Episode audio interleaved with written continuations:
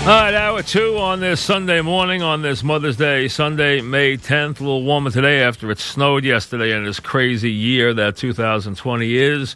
Come to you from WFAN New York, CBS Sports Radio across the country. Uh, we're coming to you live from the Rocket Mortgage by Quicken Loan Studios. These are challenging times, and Rocket Mortgage is prepared to help. If you need mortgage assistance, contact their team 24 7 at rocketmortgage.com. From their home to yours, the team at Rocket Mortgage is there with you. Scott Pioli joins us, the uh, multiple time NFL Executive of the Year, who joins us on this Mother's Day morning. Busy day for him. Scott, welcome. How are you? I'm doing well, Mike. Thanks for having me again. And uh, yeah, happy Mother's Day to all the moms out there today. You know, Scott, a lot of talk about leagues and trying to open and everything else. Um, when you look at the block that is, and you know, Tomlin weighed in and said, listen, all 32 have to open the same time, no advantages to anybody. Everything has to be done that way or it can't happen.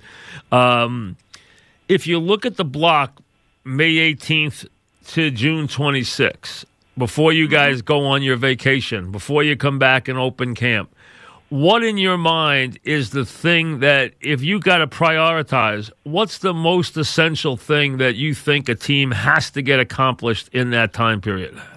Getting the rookies up to speed. Getting the rookies and the first year players, you know, players that you've acquired via free agency, people that are new to the program, getting them acclimated to um, getting to know them and then getting them acclimated in the system, which is obviously a very tough thing this time of year or, or this year because no one can get their their people there. However, for the people that are first time coaches or first year coaches in new situations, it's going to be even more difficult. This is again the time where you, you know when rookie minicamp starts. Uh, you know, players are going to work out and they're going to work on their own. The real professionals are going to get themselves prepared. Do you like to have them in the off-season program? Absolutely, because you can they can bond, they can get to know one another better, especially if there's new players. But the big focus is on the rookies and the new players and getting them acclimated to the system. Or if you've got a change in coordinators, you know, getting the entire offense or defense on the same page with whatever is new. Do you treat veteran newcomers the same as rookies, even though they understand the league, even though they're independent contra- contractors, they might be mature players, they might be very good at their position. Do you treat them as new faces the same as your rookies because they're new, or do you treat them differently? Well, you treat them new in the sense that you help them get acclimated to the area. They spend a lot of time with the player engagement director. You know, the the person used to be called player programs director is now player engagement.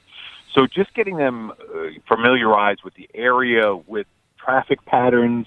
You spend extra time with them um, in, in that sense, but for the most part, and you get them acclimated to the some of the newness of again getting to know the coaches and the style and some of the people around the building.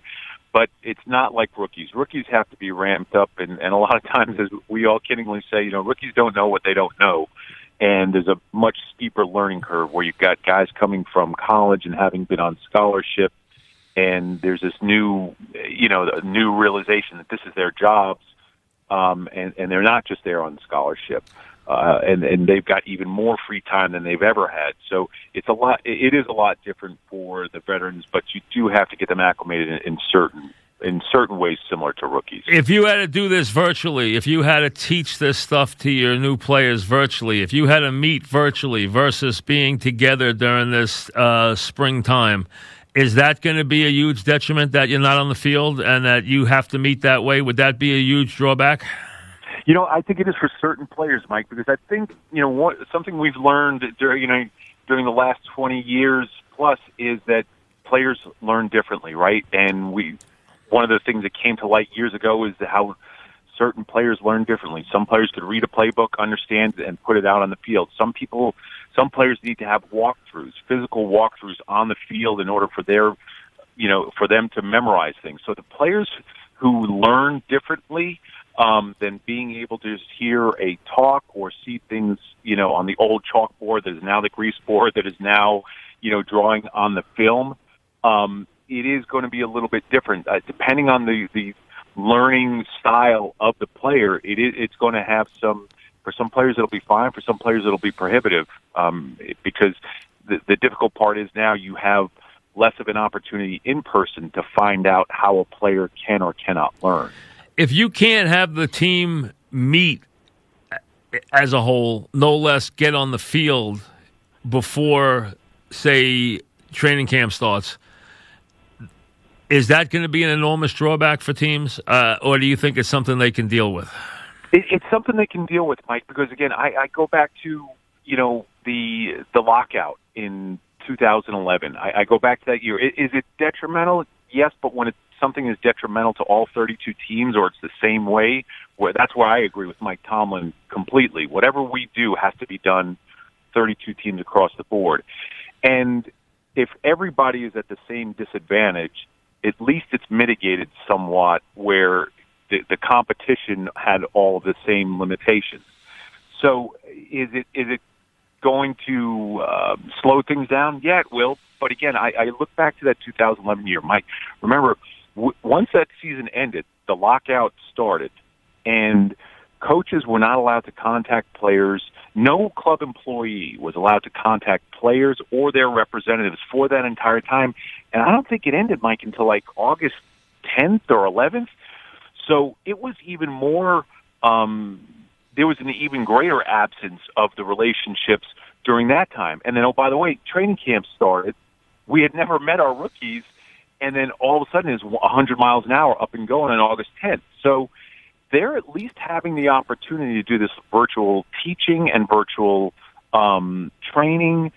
And there's, they're getting more out of it and more into it this year than they did in 2010. So in an odd way, things are ahead of what the 2010 season were. Was. Let me let, let me ask you: If you have a team, let's take the Giants, uh, and we're talking about Scott Pioli, of course. If you have the Giants, who oh, you know, I'm sorry, I said 2010. I meant the 2011. That's fine. If you know, if you have a team like the Giants, who you know well, um, and they have a new coach, a new staff, they have new coordinators, you have a whole you so everything's new. You have everything is new. A second year quarterback, a bunch of young players you're counting on, new coordinators, new staff, the whole thing.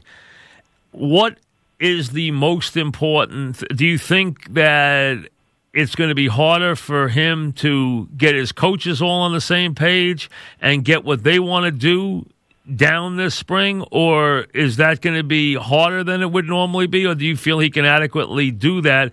Is that going to be harder, or is the player part going to be harder for a first year head coach? I think that, to me, uh, I think the most difficult part, Mike, is going to be the relationship part, right? Where in the off season there's so much going on, and and knowing how head coaches now and assistant coaches they they they're in the office, and when players are in the office um, or in and around doing the off-season workout, those relationships start to get cultivated.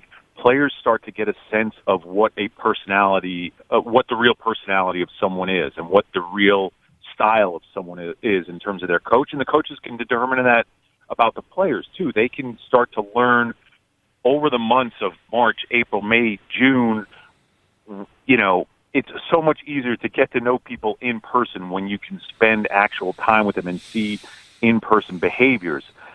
To me, that's going to be the most difficult part. The teaching will be the teaching. Again, all these players that are coming in have all played football before. They've been in systems and college systems. You know, the, the way that colleges run things now, um, uh, you know, that learning curve should not be that steep, right? Especially if the coaches are good coaches and they're good educators, which I think that, you know, I believe that the group at the New York Giants, I think it's a really talented group.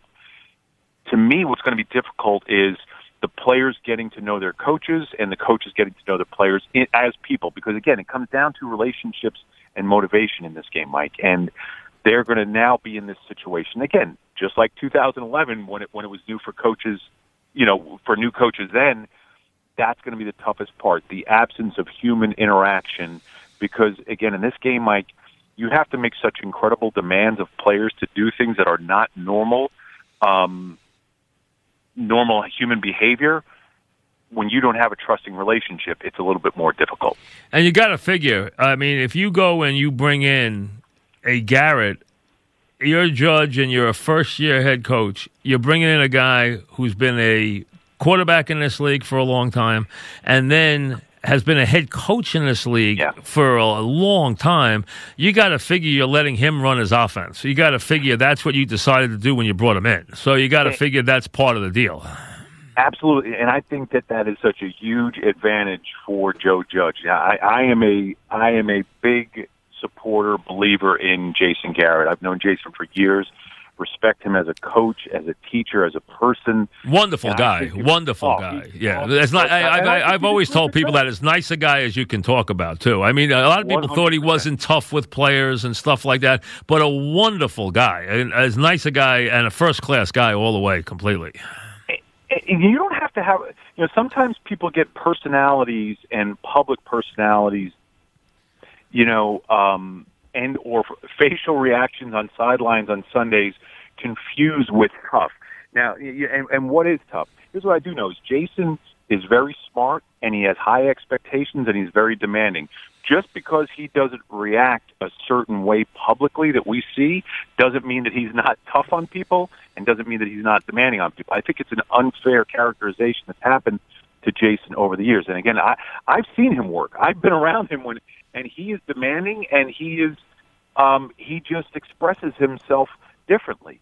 And um he is as fine a person as I've met in in football and he's a tremendous coach. And I think I love that Joe Judge did this because to me, what that showed, Joe Joe is confident and trusting because he knows that he wanted a, a good football mind, and for him to show the humility and the confidence to bring in someone who had just got done being a head coach and feel confident and comfortable in his skin, I thought that told us and spoke volumes about the person that Joe Judge is. I thought it was a brilliant hire by him. And Joe also knows that he's now got someone to lean on because, you know, when you jump into that head coaching role or that general manager's job, there's no one is ever prepared for those uh, prepared for those jobs. There's going to be things come up, and you want to have um, you know someone to, to bounce things off of. And um, Jason's going to be that person, not only offensively, but as a a head coach whisperer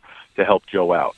So your feeling is if they don't get a lot of time, and it doesn't look like they will, a lot of time on the field before training camp, that's something that you think the teams can very adequately overcome, right?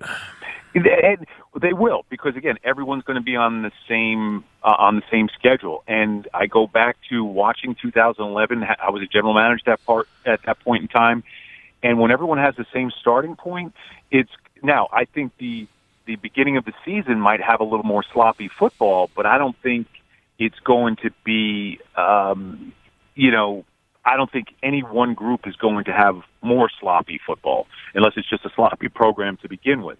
So it's it's still going to be good football. I, I I really believe it's going to be fine. We, we this isn't the first time we've been through this. Again, go going back even further when there's been strikes and there's been you know replacement players and um, we've seen this before, and I, th- I think we'll be fine. I think we'll All be right. fine. One last one today, and that deals with the schedule. You guys know year in and year out by the format what the schedule basically is the next year. I mean, you guys know who you you, you know all but two of your games. They're going. You, you, Right, you you're know your opponents. you, you know your opponent's going in, so you've already you know that you can get guys doing work beforehand. You could do all that. When you finally see the sequencing of games, when you finally see when you're playing whom, how your schedule breaks out, who you're playing early, who you're playing late, how much does that change things, or does it not change things at all for you guys? It, it minimally. I mean, the only thing it changes is when you know you sit down, you the head coach and the general manager or the coaches.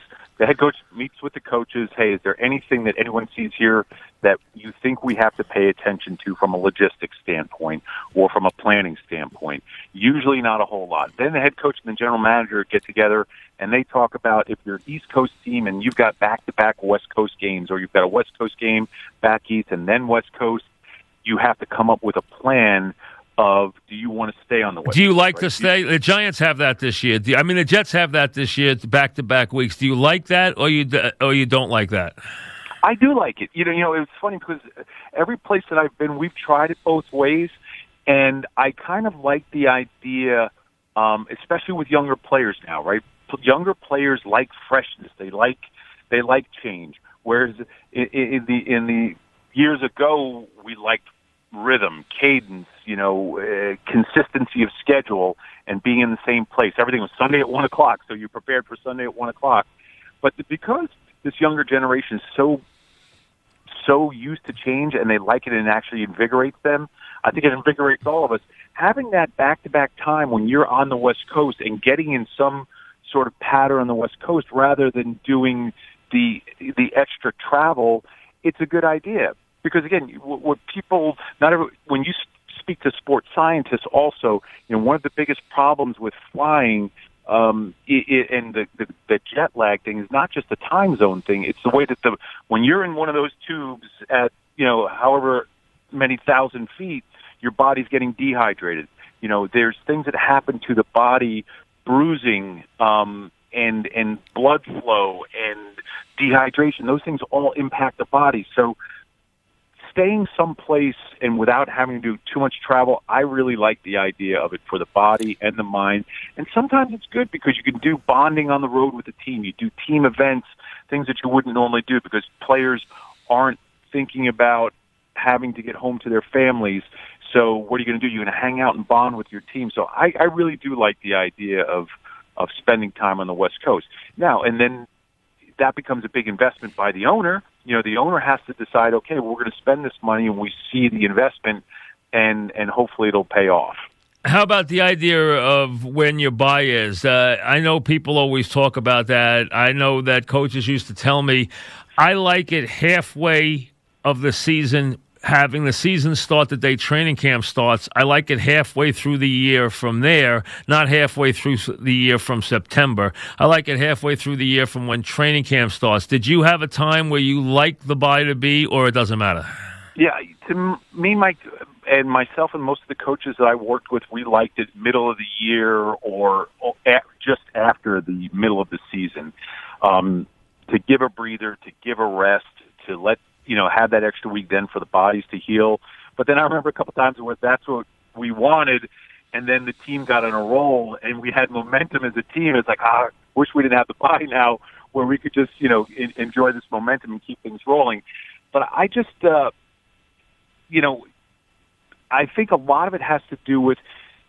I'd like to have it at that middle point of the year or the start of the second half of the season. However, if you have a really rough training camp, and you've got a lot of players injured, you know, there may be some second guessing saying, wow, I wish we were coming out of training camp with an earlier bye week so we could get healthy.